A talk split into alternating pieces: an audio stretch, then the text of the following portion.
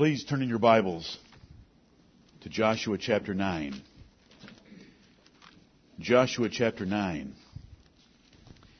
Joshua chapter 1 taught us about a great man, Joshua, and how we can be great by letting the Word of God into our souls and meditating upon it day and night and not turning to the left hand or the right hand. Joshua 2 taught us about Rahab the harlot, justified by her faith in the God of Israel and the actions of saving the spies alive and lying to the elders of her city. Joshua chapter 3, the entrance of Israel into the land of Canaan by the Jordan River, the Lord cutting off the waters. Joshua chapter 4, raising up memorials for that great event. Joshua chapter 5, Joshua's preparation of the people to take the city of Jericho. They circumcised the whole nation which had neglected that covenant ordinance of God that had been given to Moses, Abraham, and they celebrated the Passover. Two, two important events they did on the plains of Jericho. The Passover takes a week. On the plains of Jericho, these people went through some peculiar religious rites while the city of Jericho waited their fate. Joshua chapter 7, Achan is discovered after the failed attempt to take the city of Ai. Joshua chapter 8, the city of Ai is taken, which brings us to chapter 9. In Joshua chapter 9, we have inspired history. Amen. But we also have a warning that we must be vigilant in our relationships. And I want to start by just mentioning them so that as we go through it and arrive at verse 14, you'll already be ready for what we see there.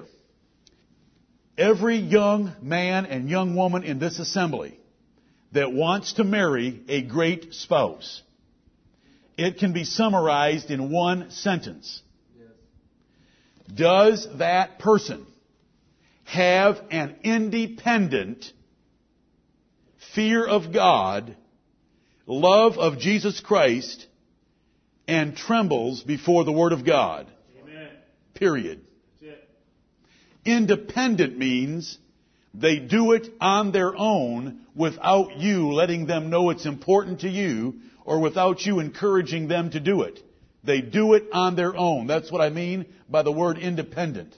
Fear of God means a desire to please God and a love to reverence Him so that they keep His commandments. A love of Jesus Christ is to see in the Lord Jesus Christ the most beautiful object of the entire Bible and the most important place to put your affection. And then a trembling, a humble trembling before the Word of God that what the Bible says they want to do. That is what you need to find in a spouse. They can be a little immature because they're going to grow out of immaturity. If we all waited until we were mature to get married, we'd all be single in here today. This would be a collection of the Church of Greenville singles. Because none of us would be married. I look back at the pictures of Sherry and me when we got married, and they're scary. They're downright scary. And I wasn't the only one. Right.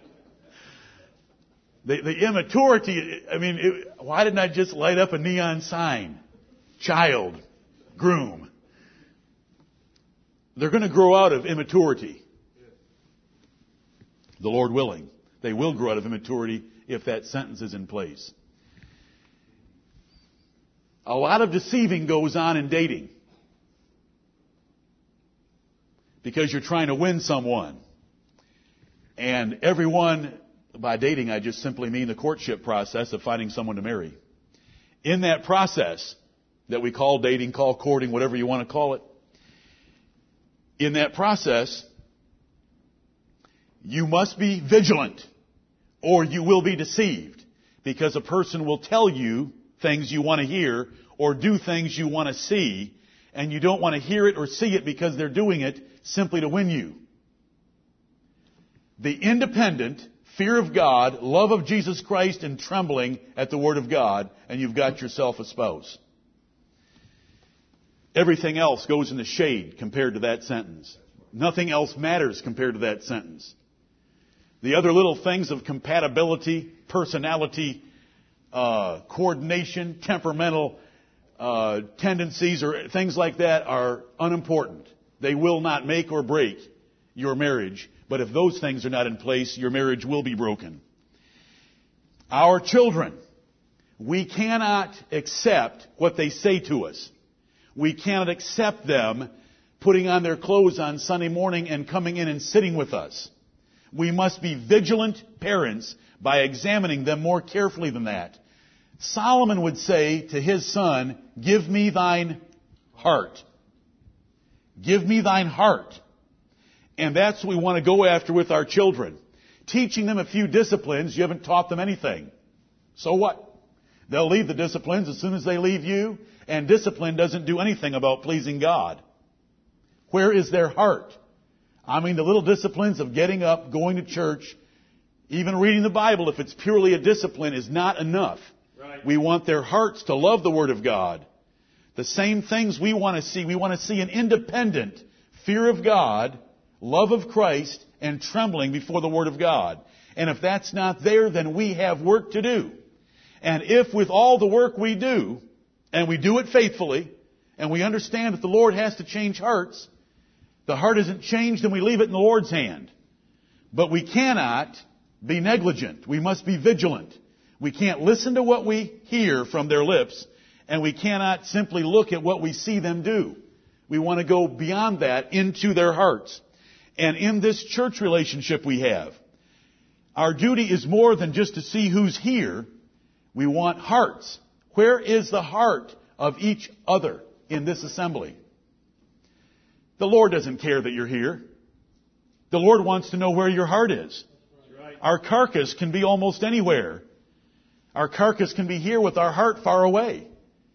We want to be vigilant about ourselves, and we want to be vigilant about one another. Now let's look at Joshua chapter 9 after the taking of the city of Ai. You'll see how this plays into a very practical lesson we can learn from this chapter as we go through it. It came to pass in verse 1 when all the kings which were on this side Jordan, I love it. Now they're saying this side Jordan and they mean a different side. They have been saying this side Jordan and they meant the east side. Now it's this side Jordan and it's the west side because they've made it over to the other side as we learned in chapters 3 and 4. It came to pass when all the kings which were on this side Jordan, in the hills and in the valleys, and in all the coasts of the great sea, over against Lebanon, the Hittite and the Amorite, the Canaanite, the Perizzite, the Hivite, and the Jebusite, heard thereof, that they gathered themselves together to fight with Joshua and with Israel with one accord. These seven nations in Canaan when they heard of the taking of Jericho and Ai and knew that Israel had been given a commission to take the whole land, they gather together to fight. If you'll flip over to Joshua 11, you'll find out why they wanted to fight. They were as blinded as Pharaoh in their unwillingness to humble themselves and beg for mercy. Have you ever heard of a white flag? Have you ever heard of unconditional surrender? Have you ever heard of crying uncle? Have you ever heard of begging for mercy? Why didn't they? Joshua 11:19 There was not a city that made peace with the children of Israel save the Hivites, the inhabitants of Gibeon. All other they took in battle.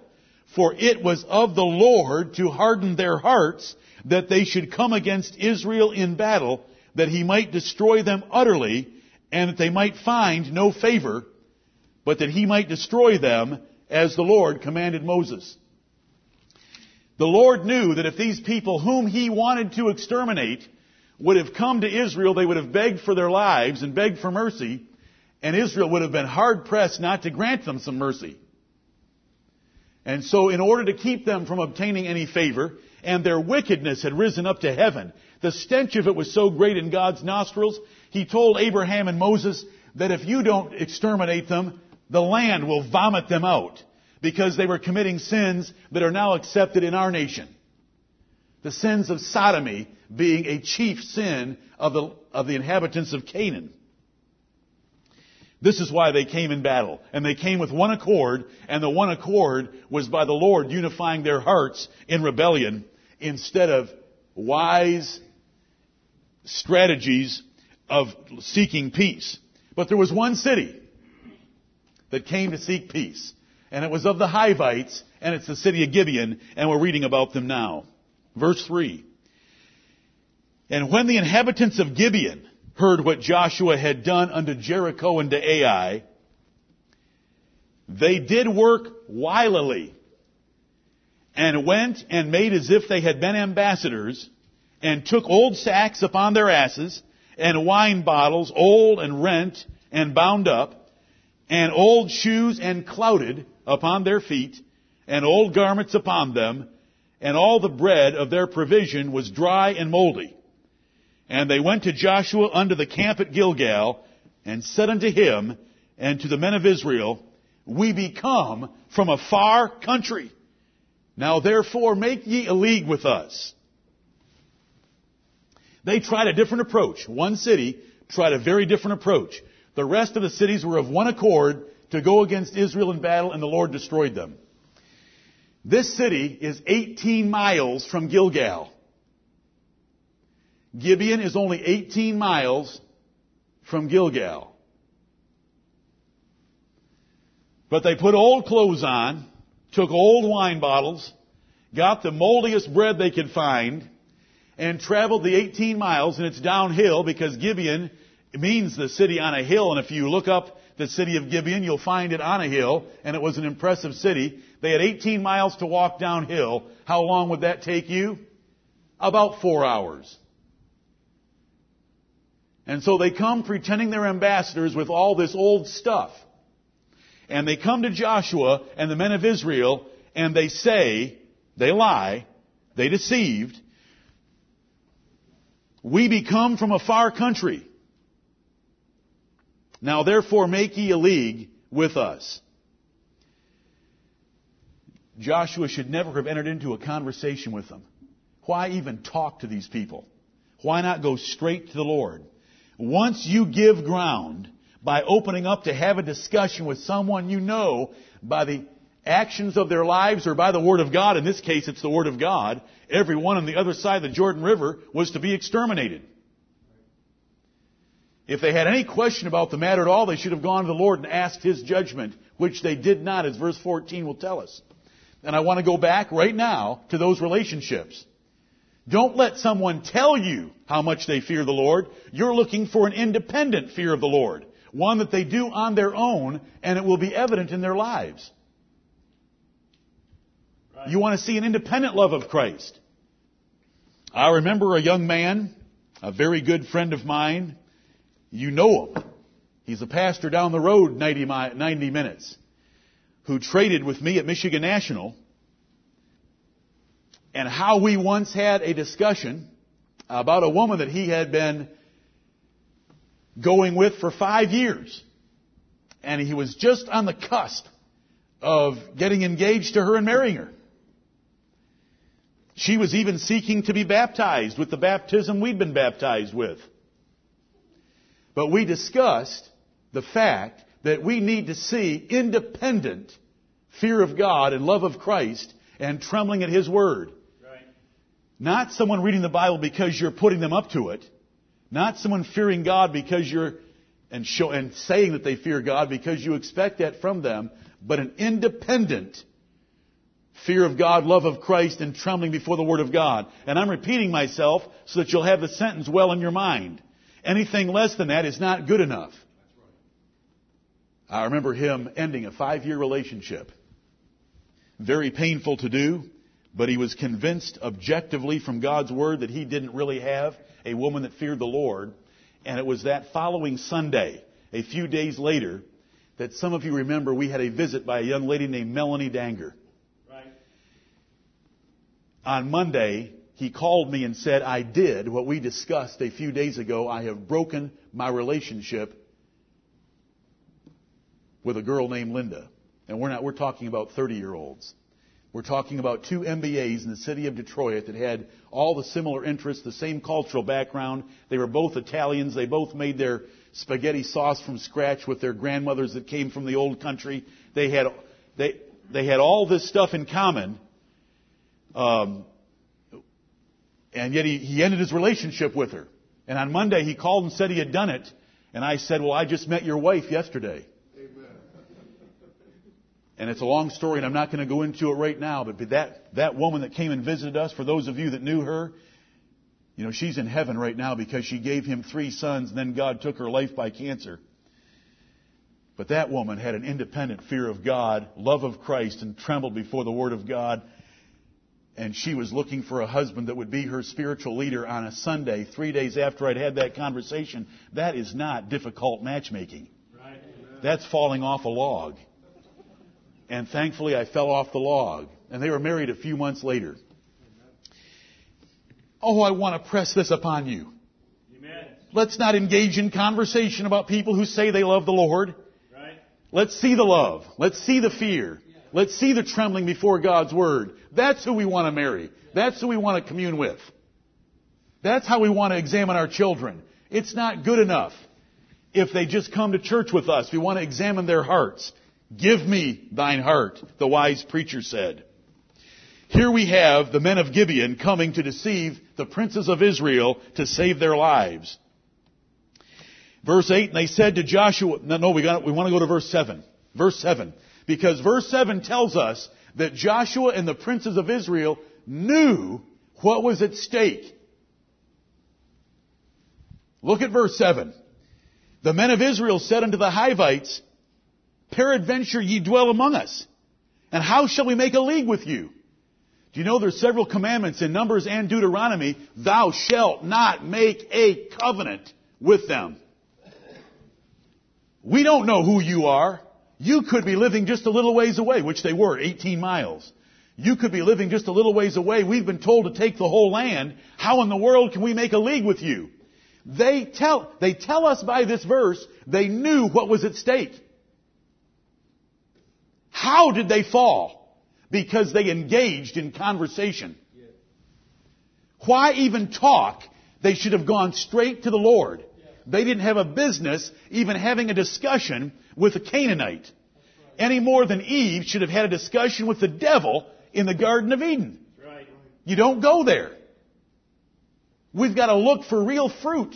We can't just trust words. Words are cheap. Everyone says they're a Christian in America. We've got 302 million people on this, in this nation, and if you were to ask them, 280 million would say that they're Christians. So what? We've got to measure a whole lot better than that. We've got to measure better than that for marriage. We've got to better, measure better than that with our children. We've got to measure better than that in our own assembly. Where's the fruit? Is there a real love and a zeal shown for God and for Jesus Christ? They knew but because they engage in the conversation, emotionally, you will be worn down and you will break down. Right. Parents, if Johnny or Tommy motorcycle that your daughter brings home, or Susie apple pie that your son brings home, and I don't care what you want to call them, what good things they may have going for them, none of it matters except can I see a fear of God in their life and a love of Christ. And when I say see, I mean see fruits. Not a written letter that says, yes, I fear God. Anybody can write that letter. And for a good spouse, many men would dare to write that letter. You have got to go beyond those words. Why are you even, in, if it's a whirling, blow them off. Don't waste, don't get too close to them. They're going to deceive you. They're going to deceive you. Then emotion sets in. you have allowed your child now to go another step. Well, now they've talked to daddy, and daddy said we can go a little further, and you're going to get deeper into trouble. There had better be an independent fear of God, love of Christ, and trembling at the Word of God. If you don't have that, why are you trying to create it? Create it without your child being involved. And if we don't have that in our children, we want that in our children. We want an independent fear of God, love of Christ, and trembling at the Word of God. They engaged in a conversation with him. The, the introduction was very brief. We be come from a far country, now therefore make ye a league with us. They had a commandment no covenants. These were Canaanites. They should have gone straight to the Lord. Do you know what Urim and Thummim is? And it's something more than Joseph Smith's spectacles that started the Mormon church. Urim and Thummim were two little decorative devices that the high priest of Israel stuck into his breastplate. And whenever they needed to know the will of God in a matter, they could pull out Urim and Thummim. Go ahead and read about it in the books of Moses. And they could get an answer from the Lord. Now old Joseph Smith, he came along and he thought he could put on a pair of spectacles and read the hieroglyphics that he had written in his back bedroom that he had stolen from a novel that was sold in New York City 200 years ago, and he made up the Book of Mormon. He said he had interpreted the golden plates that he had found in the ground. That's a long story, and it's not for today. Just go Google Joseph Smith, peeper, stone peeper, spectacles, Book of Mormon. You'll have plenty to read. Urim and Thummim. They could have gone to the Lord and known the will of God for what they should do because God had given them Urim and Thummim so that they would know His will in any issue that they did not know, have a clear scripture to help them. But they didn't do that. First exchange was very short. Then when they, when the men of Gibeon hear that that isn't enough to make a league with these men, these men have a conviction that they shouldn't make a league with anyone in the land of Canaan. They go to the next step to deceive them. I just want you to see the progression of the conversation. If Eve or Adam would have intervened on behalf of Eve and told her, stop talking to the devil. Right. God's already spoken. This matter is settled. It's over. He would have saved his wife and you and me from death.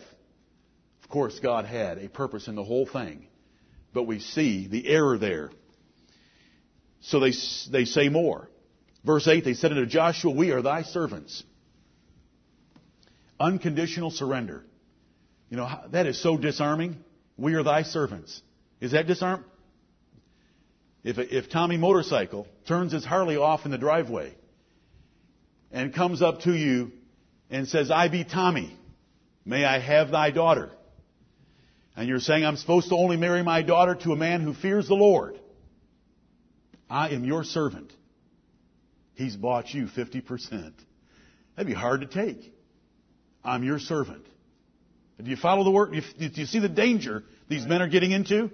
Because they're engaging in a conversation with somebody that doesn't qualify. They should have gone to the Lord instead. We can, we've already gone to the Lord. We already know what a spouse has to have. We don't have to go to Urim and Thummim. Does anybody in here need Urim and Thummim? I'm going to speak on behalf of Urim and Thummim. Independent, fear of God, love of Christ, and trembling at the Word of God. Because that's what the Bible says. A woman that feareth the Lord, she shall be praised. Favor is deceitful. Anything they do to win a man is deceitful, so it's got to be independent. Beauty is vain. But a woman that feareth the Lord, she shall be praised. We are thy servants.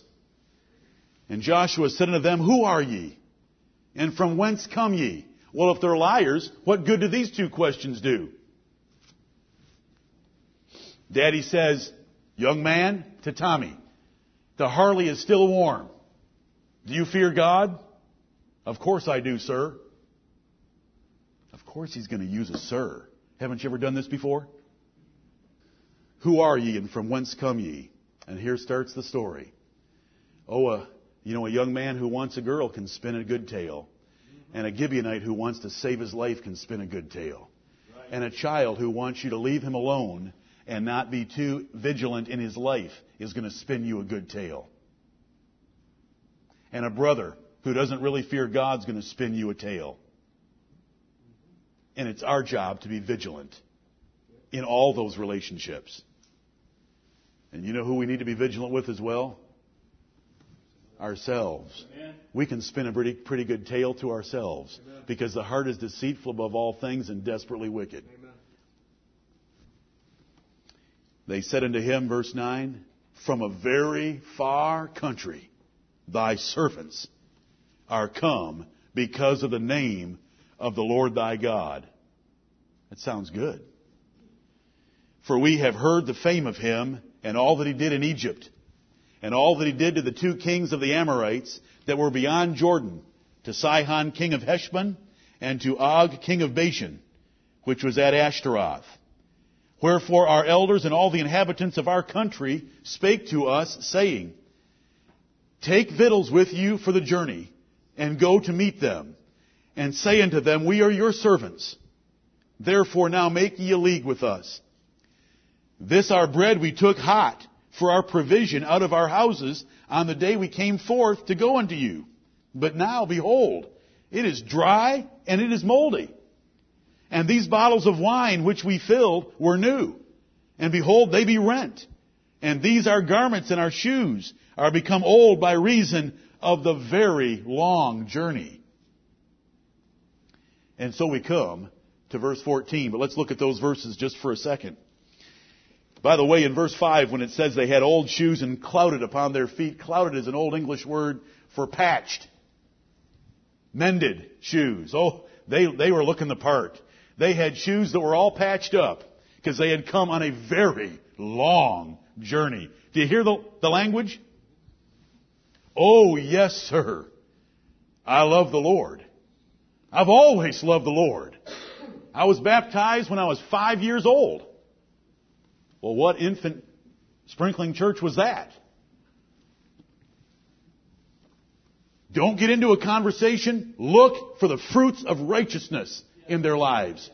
They'll be visible for the, the kind of spouse we want our children to marry.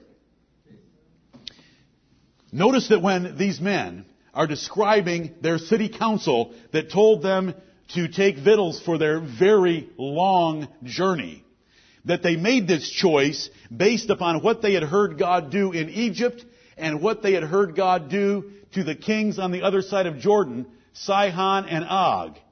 Notice that they do not mention Jericho and Ai, which are the reason they are there. Right. Because if they had come on a very long journey, they wouldn't have known about Jericho and Ai. Just, I thought I'd throw that in. Are you, are you all with me on that? Yeah.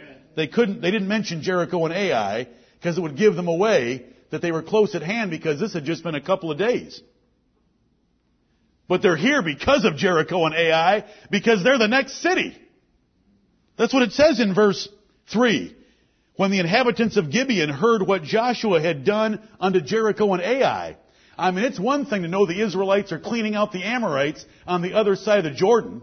It's one thing to hear about the Israelites taking advantage of Egypt on the other side of the Red Sea. But this is a whole new thing to see them marching toward Gibeon by taking out Jericho and Ai. Verse 14. And the men took of their victuals and asked not counsel at the mouth of the Lord. Right. The men said, let's see that bread. Why do you want to look at the bread? You're going to get deceived. You're playing with a liar. Why didn't you go to God first? Let me see your bread. They took the bread and it's all crumbling and moldy. They look at the wine bottles that are rent. They look at their shoes. They're looking. We walk by faith, not by sight. Right. We have got to make our decisions based on the Word of God and not by anything else. In every relationship we have, we've got to measure by fruits. And we measure by faith, not by sight. They, they put their eyes on the bread, they took of their victuals, and saw that they were indeed moldy. Well, they were indeed moldy because they had gone to the dump to get their bread before they took the 18 mile trip to Gilgal.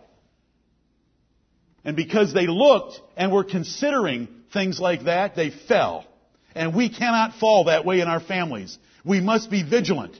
We must be vigilant for the spouses our children marry. We must be vigilant about our children themselves. We cannot be content that they get up and come to church. We want their souls. Lord help us to be that way. Amen. The men took of their victuals and asked not counsel at the mouth of the Lord. And Joshua made peace with them and made a league with them to let them live. And the princes of the congregation swear unto them. And so now they're trapped. The Hivites of the city of Gibeon have now been promised in the name of the Lord God of Israel that Israel will not kill them because they didn't take counsel at the mouth of the Lord. We don't hear the mouth of the Lord anymore. we have this. It's better than the mouth of the Lord. Amen. It's far better than the mouth of the Lord. Is there a Bible verse that tells us that? Amen. That this is better than the mouth of the Lord? We have also a more sure word of prophecy. And when Peter told us that in 2 Peter chapter 1, he was comparing it to hearing God's voice from heaven on the Mount of Transfiguration. 2 Peter 1, 16 through 21. This is more sure than hearing God's voice from heaven in the presence of Moses and Elijah and the Lord Jesus Christ glorified. Right. Whereunto ye do well that ye take heed, Amen. as unto a light that shineth in a dark place, until the day dawn and the Lord Jesus and the day star arise in your hearts. Right. Knowing this first, that no prophecy of the Scripture. Scripture is more sure than God's voice from heaven because it's in writing. Amen. If you tell me you've heard God's voice from heaven, why in the world should I believe you? Why in the world should I believe that you remembered what He said? Why in the world should I believe you kept His comments in context? I have it all right here in writing. Thank you, Lord, for putting it in writing. Amen. Whereunto we do well that we take heed, as unto a light that shineth. Remember Psalm 109 119 and 105 that I started with a little while ago? Thy word is a lamp unto my feet and a light to my pathway. This is God's word that we must go to before we make any of these large decisions. And as we care about our children, we want their hearts, not their outward actions. We want their hearts. We cannot change their hearts, but we go after their hearts.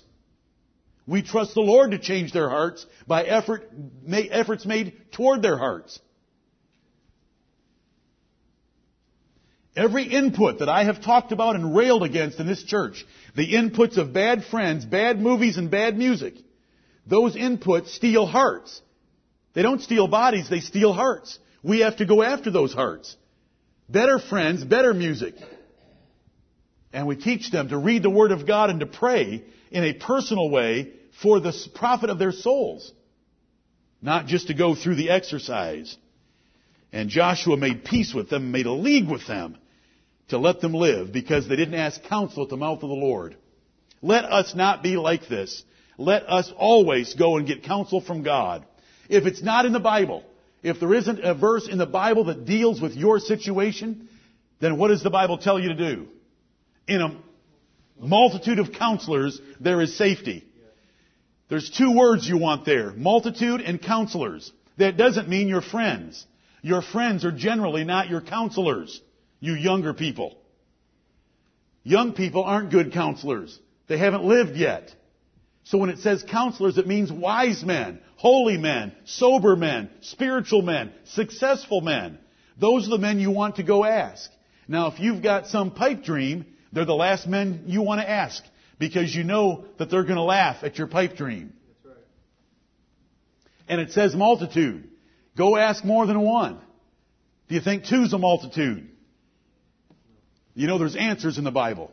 You can go get sober, sound, godly, wise advice if you'll get outside yourself and go to the Word of God and or wise, holy, spiritual counselors. They can save you from trouble.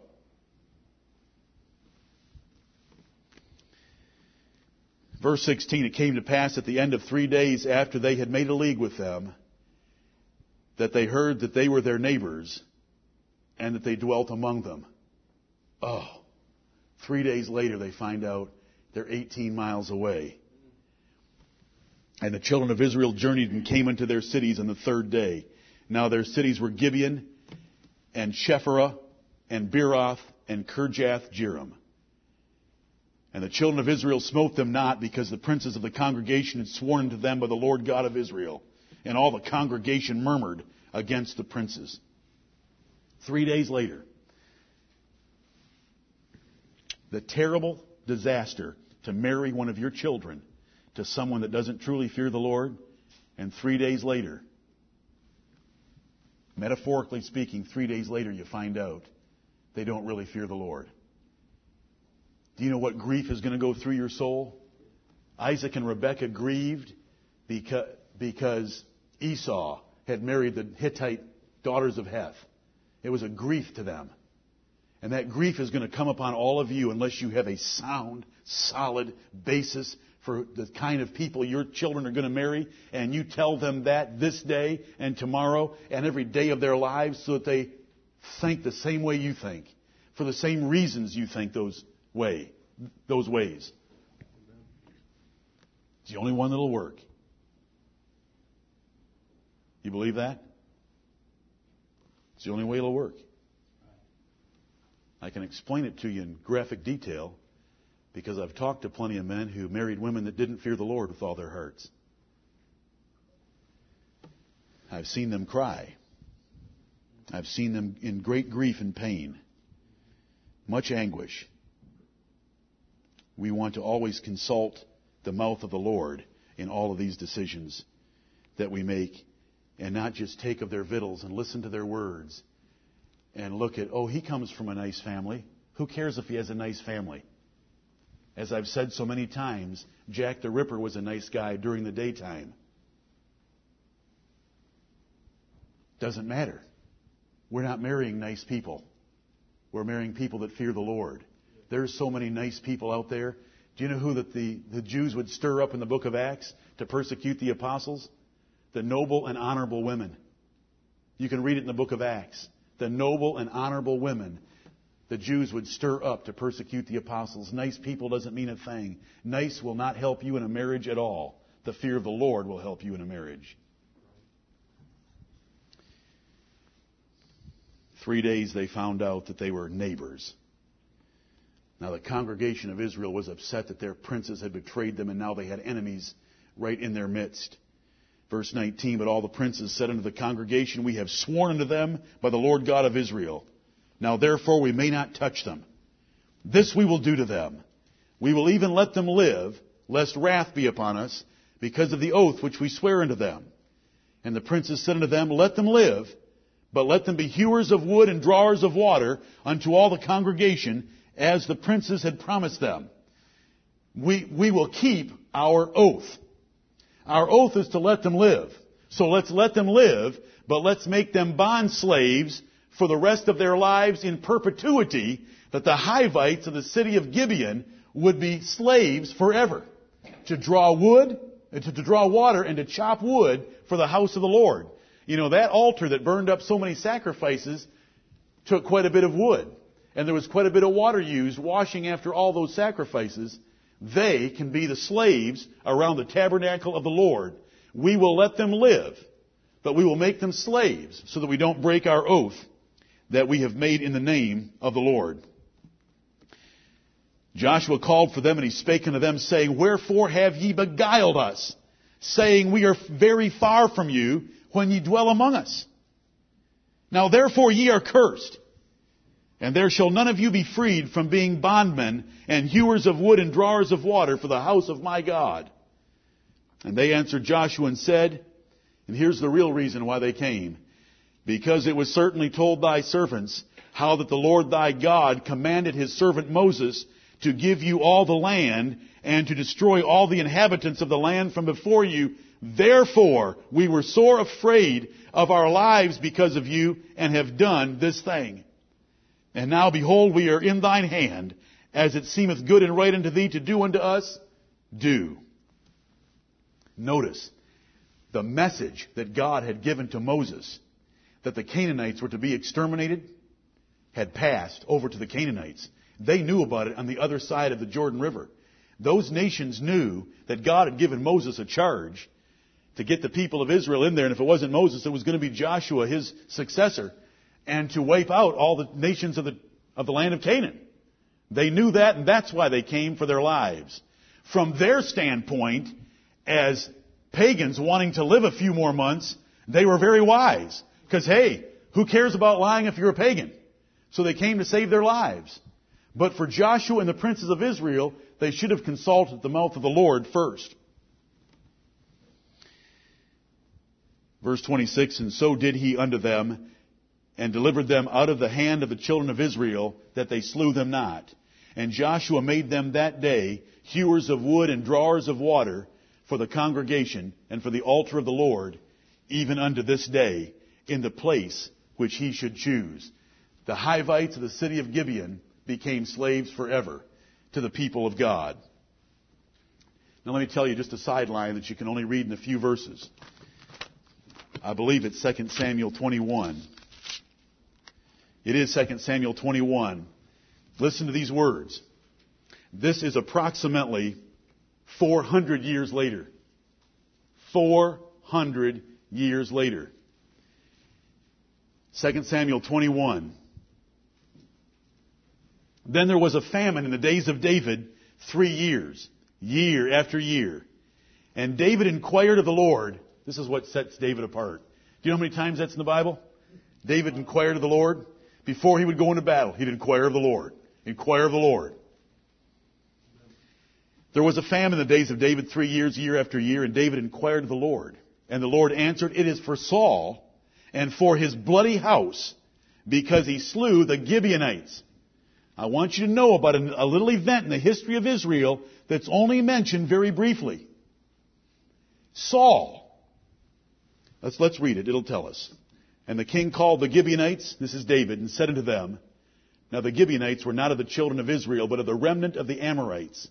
And the children of Israel had sworn unto them, and Saul sought to slay them in his zeal to the children of Israel and Judah. Wherefore David said unto the Gibeonites, What shall I do for you? And wherewith shall I make the atonement that ye may bless the inheritance of the Lord? And the Gibeonites said, We don't want any money. You don't need to pay us off. Just give us some of Saul's sons.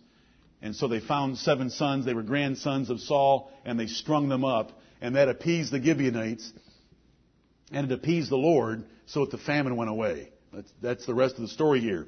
The point I want to make is two things. The oath.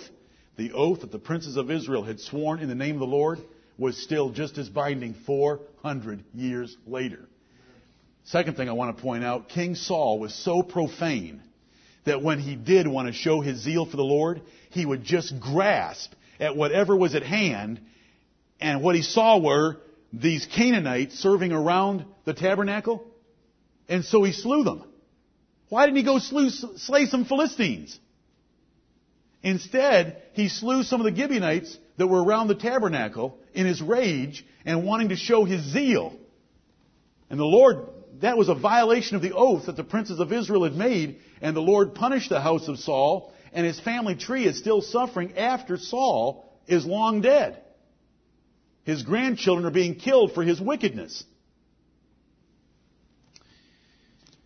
Back in Joshua chapter 9, that's how long that covenant stood with the Gibeonites, and they became slaves for the tabernacle of the Lord, and as Joshua put it, for the house of my God. You can be slaves for the house of my God because I swore in his name, therefore I will let you live, but you will be hewers of wood and drawers of water for the rest of your lives. This is the history. The most important verse in Joshua chapter 9, easily, verse 14. And and the men took of their victuals and asked not counsel at the mouth of the Lord. Right. We do not want to believe anything or do anything in private, in our families, or as a church if we don't have the mouth of the Lord supporting us from the Word of God. We want that lesson out of Joshua chapter 9. They should have sought counsel rather than taking of their victuals. We should not engage in conversations about something that is contrary to the Word of God. Because if you put up with a conversation, rationalization will steal your heart from revelation. Revelation. What God reveals is what we gotta stand by. If you talk too long, rationalization will steal your heart. Do you remember Eve? The devil said, Thou shalt not surely die. God doth know that in the day you eat that fruit thereof, you're going to be as gods. And then she looked at the fruit, and all of a sudden, his suggestion with her sight of what that tree looked, it looked like it was good for food. It looked like that it might be a tree that could make one wise. The Bible tells us exactly what she reasoned through. She rationalized instead of trusting the revelation of God. The revelation of God was very simple. Thou shalt surely die. These men had a, had a statement made to them, Thou shalt make no covenant with the inhabitants of Canaan. And here they were considered, that, that was the first request these men of Gibeah made. They should have known right off the bat they were dealing with something that was contrary to the Word of God. And all of that is to say to us, if you engage in discussions with someone that doesn't show the fruit of righteousness in their lives, and I'm, a, I'm, a, I'm in particular talking about marrying our children, you are playing with, the, with fire to burn your family. We must see the evidence. And we don't mean to see a note. And we don't want to just hear words. We want to see changed lives. We want to follow the Word of God where it says, favor is deceitful and beauty is vain, but a woman that feareth the Lord, she shall be praised. That is the standard we want to stick with when it comes to marrying our children. Independent, fear of God, love of Christ, and trembling before His Word. With our children, we must be vigilant and go after their souls. We cannot be content that they're coming to church with us. Their, their carcass could be here warming a little section of foam rubber while their heart is far away. Because many, the apostle Paul said, mind earthly things and their hearts are not in the house of God, nor with the people of God, nor with God himself. The Bible says they went out from us because they were not of us. For if they had been of us, they would no doubt have continued with us. But they went out from us that they might be made manifest that they were not all of us. That's a long verse, but it's a wonderful verse. We want to be vigilant about our hearts, our children's hearts, our children's spouses' hearts, and every brother and sister in this assembly. May God help us to always be inquiring at the mouth of the Lord through His Word and making our decisions based on it only and not engaging in rationalization or discussions where you can be led astray, like these princes of Israel were led astray, even though in verse 7 they full well knew the risk they were facing in talking to these men. May the Lord give us the courage, the conviction to be vigilant as a church and as fathers, as husbands in our homes with our children and whom they marry.